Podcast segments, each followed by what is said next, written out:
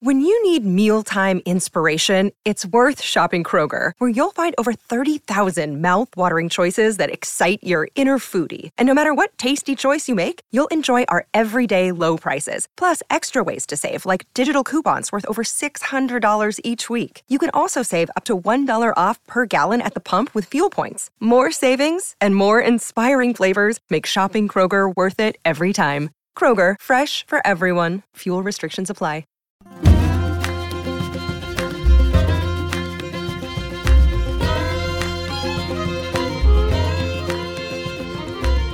Welcome to Biscuits and Jam from Southern Living. I'm Sid Evans, editor in chief of Southern Living magazine, and my guest this week is the singer songwriter, home renovator, and retail entrepreneur Holly Williams. As the granddaughter of Hank Williams and the daughter of Hank Williams Jr., you might say Holly has music in her blood, and she's certainly carried on the family tradition, releasing three albums, playing at the Grand Ole Opry, and headlining shows around the globe. Today, we'll chat about some of her favorite memories of growing up as a Williams, her obsession with buying and renovating old houses, and how it feels to land in her grandfather's hometown of Montgomery, Alabama. Plus, she talks about the time Fiona Prine called her and asked her to open for John Prine at the Ryman, how she found the perfect farmhouse on Craigslist, and her hopes for the Hank Williams Museum. All that and more this week on Biscuits and Jam.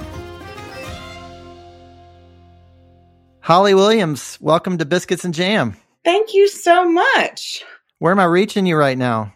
You're reaching me in my mama's dining room in Nashville, Tennessee, covered in boxes. We're leaving my childhood home of 32 years tomorrow. Wow, big moves afoot. Big moves afoot. She is coming down towards Montgomery, Alabama, where we are to be near the grandkiddos. And so you've recently moved to Montgomery, is that right?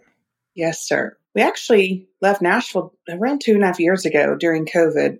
Unexpectedly, we went to spring break for four days and never returned. So, what are some things that drew you to Montgomery? Well, I mean, it's not like on the hip place to move list or anything, but I've been there so much from when I was young, obviously, because of Hank Williams' history there and my grandmother Audrey even though they met in Enterprise in Banks, Alabama, they lived in Montgomery and are both buried there. The Hank Williams Museum is there and just so much history. So now my dad spends half the year in Troy, which is 30 minutes from Montgomery, half the year in Tennessee. And, you know, our kids are really young and our parents are getting older. And we were like, we need to be a lot closer to aging parents. And dad's not aging, he's running around the stage doing squats and slamming drums and things, but he's older and we just kind of wanted to get in the middle of everything. Well, you have some deep roots in Montgomery, like you said, with your grandfather, Hank Williams, the museum there. What kind of reactions have you gotten from locals that you're moving to town? Well, it's so funny because it reminds me of elementary school when my dad was at the height of his fame and I was like the really cool third grader. and going to school and he won entertainer of the year award. And at this point i mean in nashville there's plenty of celebrity plenty of music business. No one really cares anymore. But in montgomery my kids will come home from school. They're like my teacher's flipping out and no one can believe that my bebop which is what they call him is hank jr and people overall are excited about it. You know, I think Montgomery hangs on to their amazing history, whether it be Martin Luther and Rosa Parks or Hank and Nat King Cole and F. Scott and Zelda Fitzgerald. There's so much history there. So, Holly, with your dad being Hank Williams Jr. and having the career that he had and continues to have, you must have moved around quite a bit, lived in different places. I think you've said you lived in Fairhope, you lived in Troy, Alabama, you spent time in Montana. What place feels like home to you? For our living situation, it was me and my mom and my sister in the Green Hills area of Nashville. And they split when I was really, really young, like two.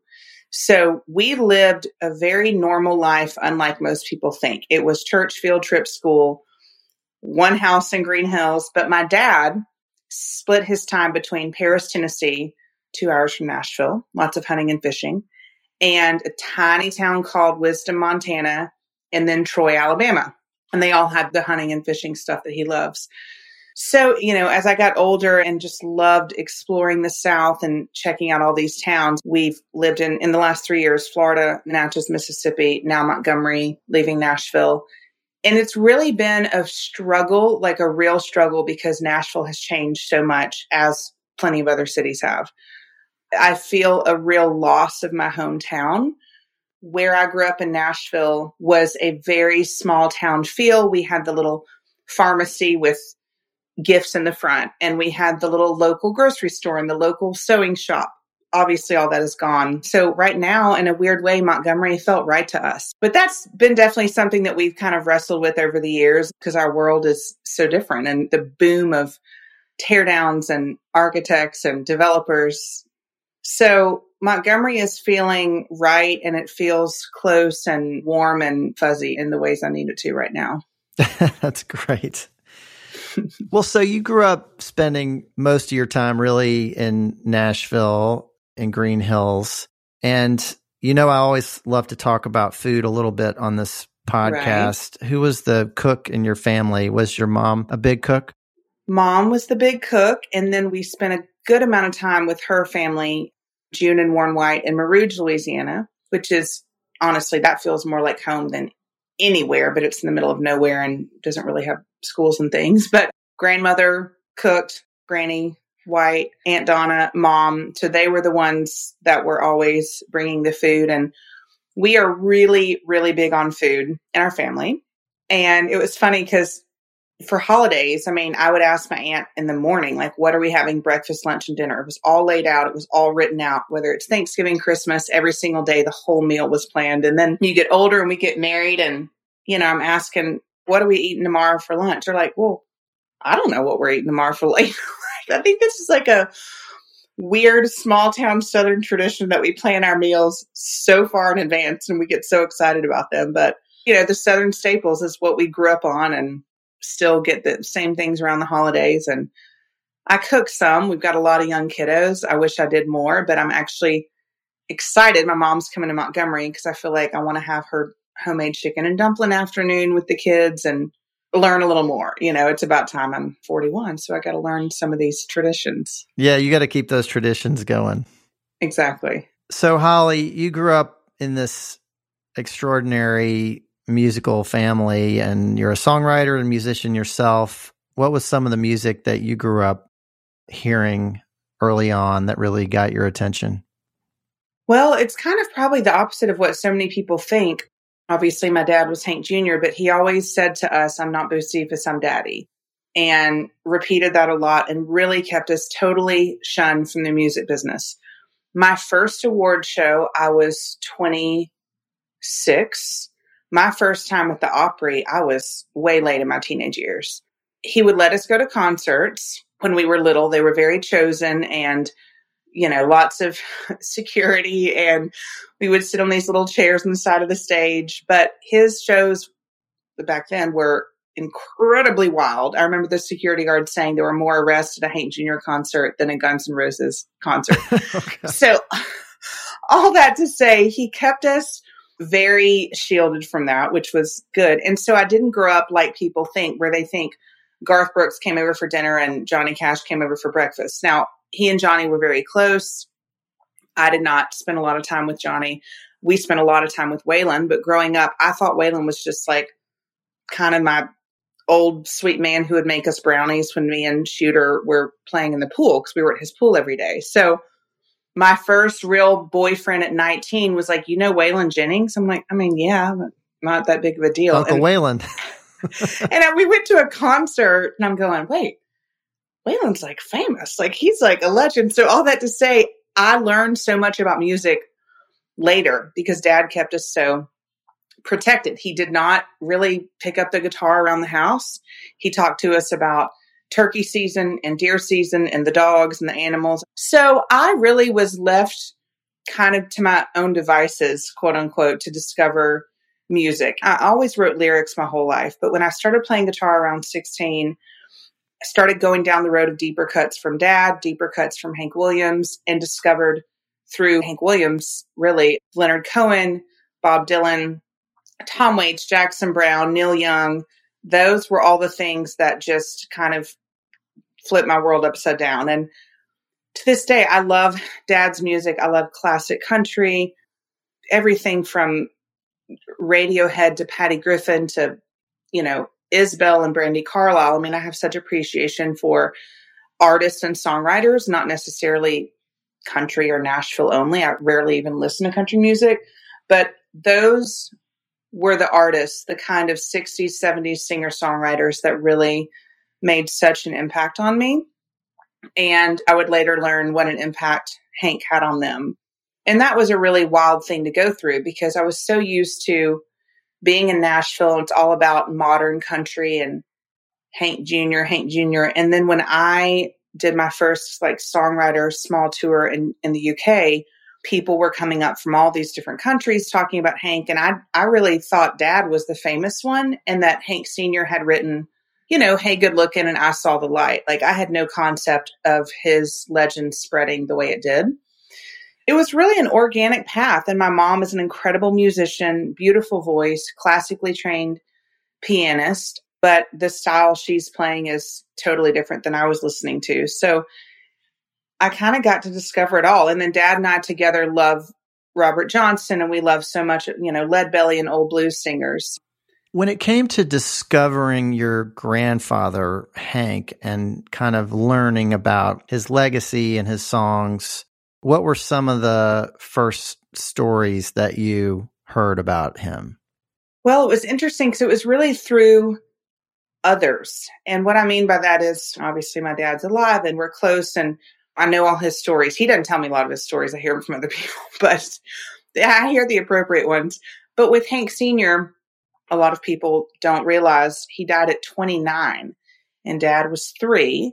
And so many people that he influenced or even that he was really close friends with are now gone.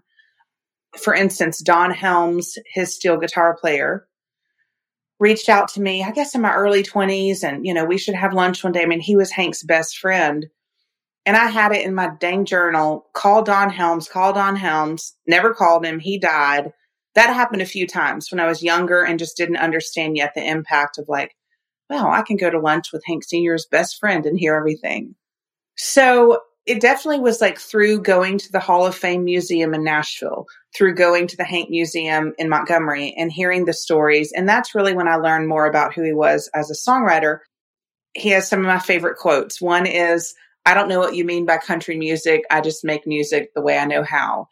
And some other one that I'm going to totally butcher, but something about I'm singing about the hopes and dreams of of the American people. I don't know what you mean by genre. I mean, he was really honest about that incredible talent that God gave him that poured out. He wasn't country singer only. He wasn't folk singer only. It's like Kurt Cobain said he was the first original punk. And in a lot of ways he was. I mean, back then there was, you know, heavy alcohol use, not showing up for shows and he had his Jesus songs, he had his non-Jesus songs, his country songs, then he had all that incredible poetry that he wrote for Luke the Drifter and there were just so many facets to what he did. So I spent a lot of time kind of going down those roads and and learning about all of that. Well, you look at the lyrics to something like I'm so lonesome I could cry and they're beautiful and they're very poetic and really sort of dark and he was writing on a lot of levels that I think don't come through automatically. When you hear them, you don't really think about the lyrics and what they mean, but there was some just beautiful stuff there. Well, even last week, I've for the first time heard the Elvis performance of I'm So Lonesome I Could Cry. And supposedly he had just heard it that afternoon for the first time from a band member. And he said, We're going to do this number tonight. And it was during the Hawaii concerts, I believe. And he announced the audience, I just discovered this, and it's the saddest song I've ever heard. And supposedly he listened to Hank Williams, but there were just so many things that kind of like you say, and even with me in the car, I listen to songs I've heard for years, but when you pay attention to the lyrics, he was writing, I mean, that's why they call him the hillbilly Shakespeare from such a poetic standpoint that any human can relate to. Hear that lonesome whippoorwill, he sounds too blue to fly. There was no trend back then. No one was chasing certain lyrics and beer and trucks and all the things from today. So I always tell people like you should just read his book of lyrics. It's like reading a book and, and discovering besides the music, which is great, just his writing was so incredible. So you've written a lot of songs yourself and some great ones, and you've produced three albums, I believe. The last of which is called The Highway. And I just love the title track on that album. And I was wondering if you remember where you were when you wrote that one or what the story was behind it. Yeah, I definitely do. This is before I had three screaming kids in the car, and I used to write a lot of songs in the car in those days. Um, February marks 10 years since that album came out. So I'm actively trying to to write for a new one, but it's very unglamorous. I was at a gas station in Green Hills in Nashville. And I remember so vividly pumping the gas and just starting to sing, you know, out there on the highway, out there on the open road. Oh, baby, will you roll with me, roll with me, roll with me. Head down a new road, roll with me, roll with me. I should be wearing out the black top. Out there with the boys I love. Everybody, will you roll with me, roll with me. Running down this road. I just kind of kept singing it all day and went home and finished it. And another funny thing that Hank always said, he said, if a song can't be written in 10 minutes, it ain't worth writing. That's not necessarily true. We've had plenty of Elton John and Bernie Taupin songs and songs like House That Built Me that people wrote over five years. But for me, when songs flow out like that, they're always usually a fan favorite.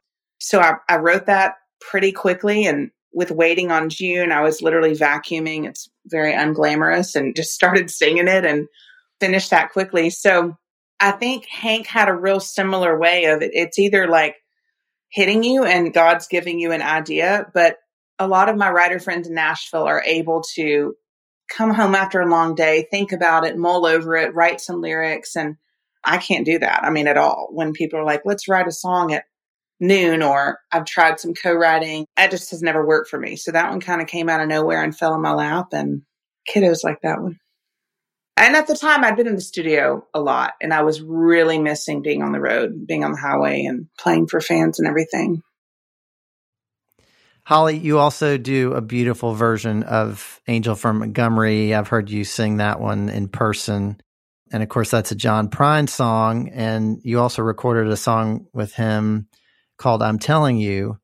Was John a big influence on you? Huge, huge influence. And I discovered him through seeing Bonnie Raitt, which is obviously a huge influence, in my early 20s. And I heard her sing Angel from Montgomery and then kind of went down the rabbit hole to find John's version. It's so funny because, as you know, people have either never heard of him or, or he's their idol.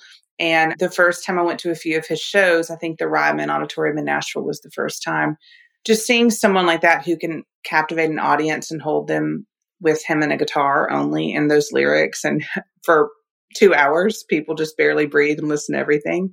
That was incredible for me and i enjoy when i'm playing with a full band but my favorite is like myself and my husband on guitar or myself with an upright bass player. I love the intimacy of that.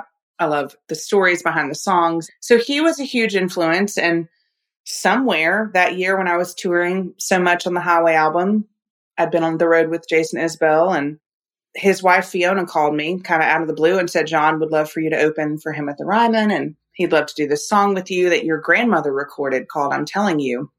And I'd never heard Audrey's recording, didn't even really know she sang. I'd heard a little bit about it, but he just really took me and he's done it with other artists under his wing and he really pays attention to what's going on, offered a lot of opening gigs and had me come up and do Stephen Colbert with him in New York, which was great and just so kind and so full of almost an eagerness for the new batch of singer songwriters. And just knowing, you know, my dad's very famous and people want to get with him, but it takes a lot of time and energy to do that. And I just couldn't believe the time and energy that John took to pour into younger artists and say, come to the studio and meet me here and let's do this song. It was just so full of ideas till the end. So that was obviously a huge loss. And I just forever love him, you know, forever inspired by him.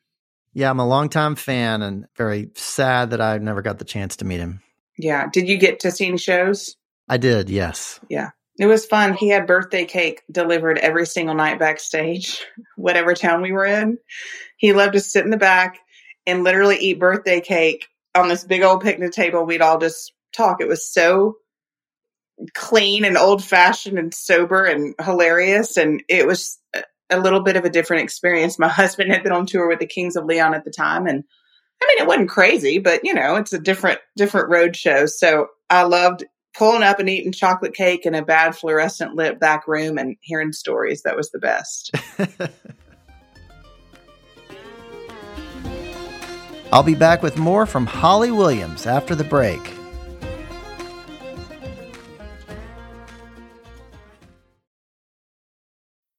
This episode is brought to you by Bumble. So, you want to find someone you're compatible with, specifically someone who's ready for a serious connection, totally open to having kids in the future, is a tall, rock climbing Libra, and loves rom coms with vegan pizzas on Tuesdays just as much as you do. Bumble knows that you know exactly what's right for you. So, whatever it is you're looking for, Bumble's features can help you find it. Date now on Bumble.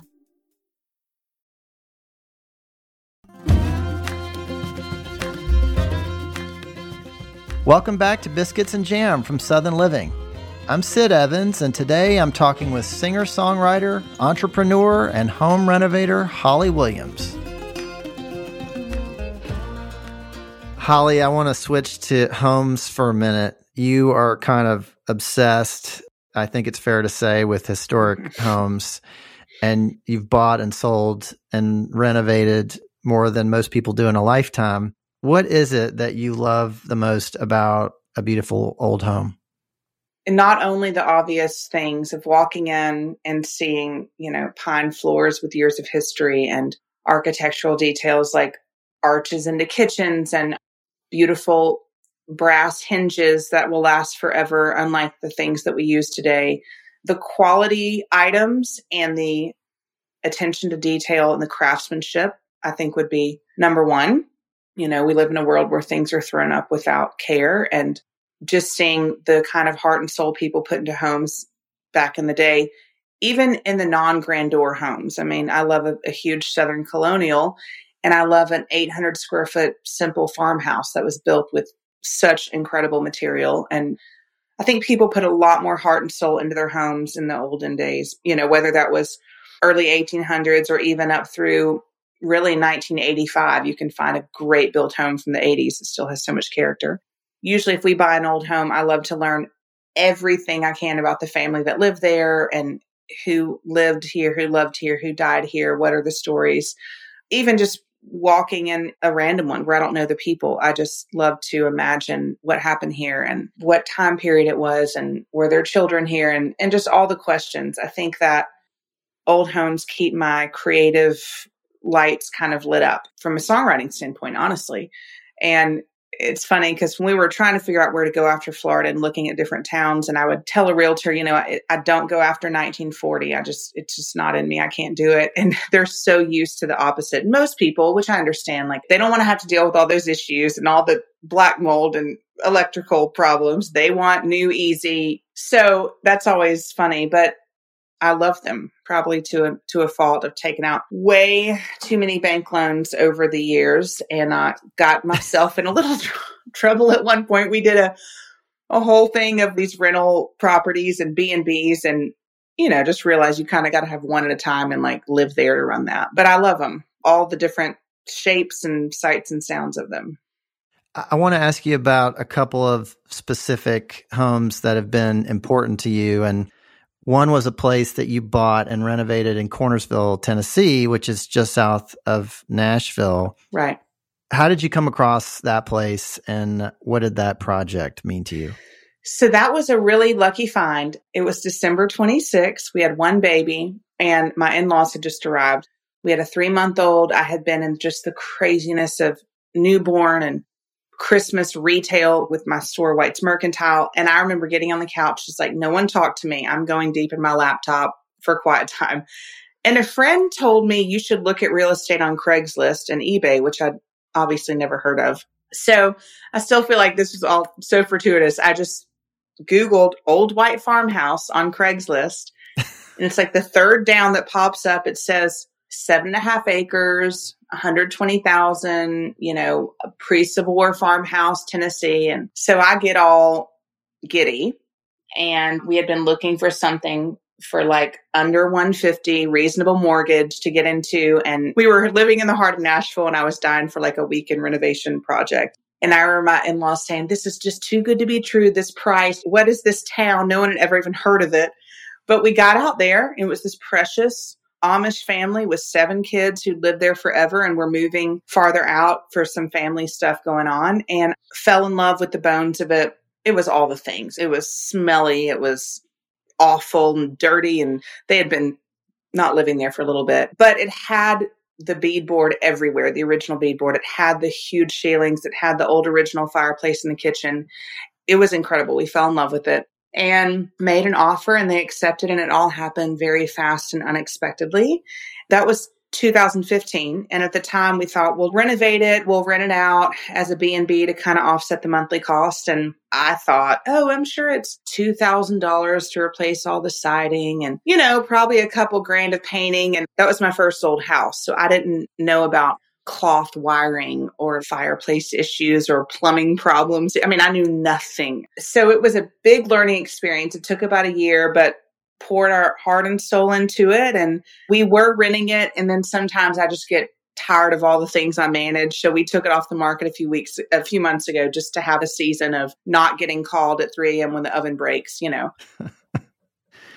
so you renovated another place in Nashville, which we actually covered in Southern Living. Beautiful white colonial, but also needed a lot of work.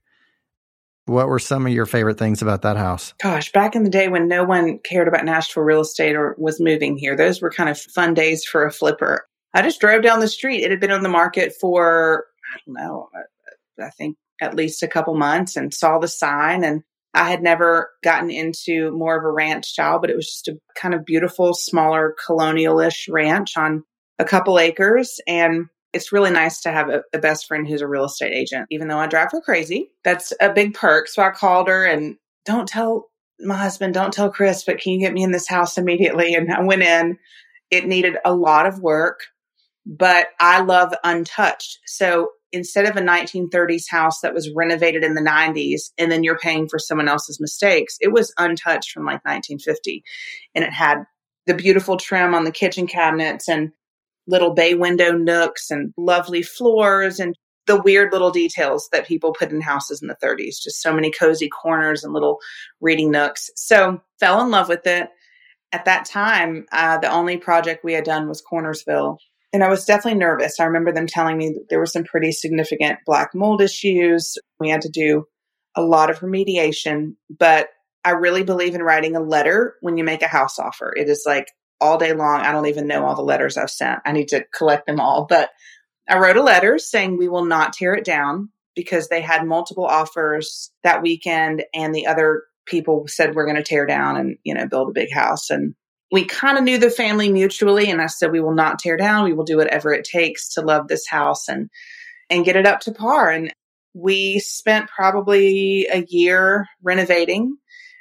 Now I need to throw in my right hand guy who makes all this happen. His name is John Baum. He is a awesome country boy, lives out in Dickson Tennessee, and loves renovating old houses. And I found him 13 years ago. He showed up for an electrical job at my clothing store, and we just started doing projects. Without him, I could have never afforded any of this. I could have never accomplished any of this. He does the work himself. I'm not hiring fancy Nashville contractors who then sub out. I pay the painters directly. I pay the tile guys directly. So me and John will just sit in a room and I'll be like, okay, let's kind of shift that window over a few inches and maybe we'll throw a shelf there. It's very DIY, which I could list a thousand mistakes I've made doing it like that. But at the end of the day, it's also just it's cheaper. I love it. And I love the freedom of not having to commit to every single room so wholeheartedly in the beginning for an old house. I've never built new with an architect. I have no idea what that experience is like. And obviously, you have to plan. But John and I kind of just throw things up and, and try them out obviously it had been my long, long time goal to be in Southern Living magazine. So that day you came, yeah, I remember you came over and I was so starstruck and so nervous that Sid was coming to my house. I was like sweating bullets. And then y'all did such a beautiful job. It was the cleanest the house has ever been. And I kind of love mixing a lot of antiques, you know, found wherever you can, but then like the Farrow and Ball striped wallpaper that was in the foyer next to all the old antique brass oil paintings I'd collected from antique malls over the years. I did a really modern kind of brass French bistro shelving system in there over some pine pieces. And I love bringing in 80% traditional and then bringing in some really modern pieces. So that was a, a fun house. I actually really regret letting go of that one. Well, you can always go back and look at the pictures from from that shoot. I do a lot. So, Holly, I want to ask you about one more that is very close to your heart, and that's your place in Natchez, Mississippi. You lived in Natchez for a bit. Talk to me about that house and how y'all ended up there. Yeah, so we were in Florida, like I said, kind of escaping all the crazy with the kiddos during COVID and during the lockdown and trying to figure out what what was next. And I was visiting in Mer Rouge, Louisiana, where my mom was born and raised, grandparents were from, great and Papa. And my aunt was a little bit sick, and I went to visit her. And my cousin and I both love old homes. So my cousin sends me a text message as a, a joke. She sends him like once a month, like, check out this spread, like nothing serious. But I was only an hour and a half from Natchez when I got the text. And I had no kids with me that night, which is important because I stayed up till two o'clock in the morning. I remember I looked at it and I like immediately sat up in the bed and kind of had like a little bit of an excited meltdown. What is this house? It is near Rouge, which is my favorite place, near aunts and uncles, small town. So I found every, you know, the pediatrician, the dentist, the school, the gas station. I kind of like made my list like, how can we do life here? And the next day felt very risque. My husband had no idea where he was, where I was. He thought I was driving to Florida. He's like, What is taking so long? I'm like, Oh, I'm just still with Aunt Donna, but I went to Natchez, of course, and looked at this house. It's 1824, beautiful kind of colonial white home, double porches on 20 acres with the most stunning oak trees I've ever seen in my life, and a little church on the property, a little cabin. just absolutely the prettiest property I've re- honestly ever seen in the South. And I pull up, and the agent, she must have thought I had just lost my mind and ran through it and called my mom. And I was like, I want to move. I found a house in Natchez, Mississippi. I want to move here. And she's like, What are you talking about? You really need to call a counselor or something. And I didn't mention it to my husband for probably four days. And it was eating at me because I'm like, I, I, we got to figure this out. Well, first of all, it was like the cost of a bad roachy ranch in Nashville. I mean, it's very cheap to live there, it's a very small town. So finally got the nerve to bring it up. That ended with me running out of a restaurant, bawling, crying, and him being like, What are you talking about? We've never even been to Mississippi. I'm so confused right now. And and I just was so emotional about it. I don't know what came over me, but after probably four weeks, I talked him into a visit. We met an incredible guy there named Tate Taylor. Tate is known for the movie The Help, incredible movie director and producer. He has a really interesting little world of creatives there in Natchez. So we had dinner with some people, went to the school, and I don't know how I talked him into it, but he finally was just like, okay, we'll jump in. They have a golf course. I can paint in the church. My husband's a painter and musician. So we set up studio and it was really jumping off the bridge into the unknown. Like we're literally those people who fell in love with the house on the internet and just drove there and, and lived there. At the time, he unexpectedly went back on tour with the Kings of Leon last year for about four or five months. And that was hard. It was magical in the daytime and when the sun went down, and I'm in this house from 1824 that's three stories and it's huge, and it took me a while to sleep peacefully. At this point, I know that it's not haunted. It really is not. I mean, there are house cleaners in Natchez that say there are certain houses we will no longer clean in because it's so bad. But it was an amazing year. We loved the school. I loved the pace of you know, a tiny town. You know everyone. You need an oil change, you get it that day. It's not two weeks from now. There's still laundry, there's still meetings and emails and work. But to take a load off, I would just go tour one of those stunning mansions from 1810, you know, for an hour before school pickup and incredible history. My mom's side of the family, Papa and Granny, they spent a lot of time there. My great grandmother, I've learned now, went to house tours there quite often, and that was kind of their day trip from Rouge it's a magical place. If dad wants to hand me over some royalties, I guess we could keep it. But for right now, we're going to have to sell it. I'm so sad, but it was, it was an incredible year. Yeah. It's a beautiful house. I've seen pictures and it's a beautiful town. That's for sure. Holly, just speaking of paint quickly, you've worked on all these different projects. You've always got so many home projects in the works.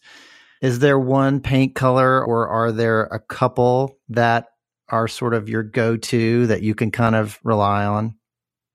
Yes, for sure. So I don't even know if I'm supposed to say this on a podcast, but I've never actually bought the Farrow and Ball paint. I probably should do that. I usually just have Sherwin Williams match it, which is out of me being in a rush because like i said i don't plan anything. So that morning i'm like oh great let's use this. And i don't have the 10 days to wait for it so i just run down the street. But one is called pink ground from farrow and ball it is a hint of blush not pink but it's so beautiful that it can be I've done it on entire living rooms that have like a black marble fireplace and it can still lean very masculine if you have lovely pine antiques in there we just painted my husband's entire art studio. He's like, no, we're not doing pink ground in here. And I did it without asking. And now he loves it. He's like, the art looks amazing next to it, the light. So that's one color. And Sherwin has a, a similar color called Intimate White that works really great also. And then um, I had two greens that I can't live without. One is called Basil from Sherwin Williams, and one is called Yeabridge Green from Farrow. It is YEA Bridge, Yeabridge Green. Very historic and comforting. And I'm renovating a project for a friend right now, and we did the whole kitchen in that color, the whole laundry room. And it's lovely. Looks great with black soapstone countertops and and then um Fleur de Sel, F L E U R D E S E L from Sherwin Williams is one that instead of using just any kind of whites on trim and doorways when I just need like a basic clean room, I usually go with that. It's the tiniest bit of gray. It just lends a little bit of warmth and a little bit of difference versus the stark white. So I would say those three are my kind of go tos. All right, I'm taking notes. this is great. When you think about spending the next few years in Montgomery, or the next little bit anyway, one place that could use a bit of renovation is the Hank Williams Museum. Do you have any hopes or plans for that? I have hopes. My plans are not really in place yet. In fact, my husband is there right now with my in laws. He just sent me some pictures. And my dad told me that he's been talking to one of the senators down there who really has a passion for bringing that museum up. As you may or may not know, Bryan Stevenson with Equal Justice Initiative has just opened the incredible Legacy Museum and is doing incredible things in the town. And the Hank Museum is right next to it, but it's very dated and a very old building with a lot of concerns about fire. And so I've just learned all this in the last few weeks. And some of the people that really decide on the downtown are trying to put together a budget that the state would pay for, hopefully, to get that building up to shape with plumbing, HVAC, and fire codes. And then possibly look for a bigger space. The museum's great. It's very crowded. It's very small. There's a lot in there, but I'm really hoping to be able to get that going in the next couple years. I mean, next year is his 100th anniversary of his death. Next September 17th, 2023 will be 100 years. So we've got some things in the works we're wanting to to knock out before that. I'm hoping within the next couple years we could have a, a bigger museum, a newer museum and make sure that everything's protected and you know, just another great addition to downtown Montgomery and, and what's happening there. Absolutely. Well, good luck with that. Well, Holly, I just have one more question for you. What does it mean to you to be Southern? Oh, goodness, to be Southern. Well, I guess to quote dad, it's full of family traditions. And Southern to me, whether it's a big family or a small family, we love things passed down and things inherited, and to feel like we're kind of continuing the story of our families if we were lucky enough to have a great family and continuing traditions and like there's a story to everything. Yes, there is, especially in your family. exactly. well, Holly Williams, thank you for being on Biscuits and Jam. Thank you so much, Sid. I've loved it. Thank you. Thank you. Love what y'all are doing. Thanks for listening to my conversation with Holly Williams. You can visit hollywilliams.com to listen to her music, check out her retail shops, and more. Southern Living is based in Birmingham, Alabama. Be sure to follow Biscuits and Jam on Apple Podcasts, Spotify, or wherever you listen. And we'd love your feedback. If you could rate this podcast and leave us a review, we'd really appreciate it. You can also find us online at southernliving.com slash biscuits and jam. We'll see you back here next week for my interview with Hallmark holiday star and Mississippi native Lacey Chabert.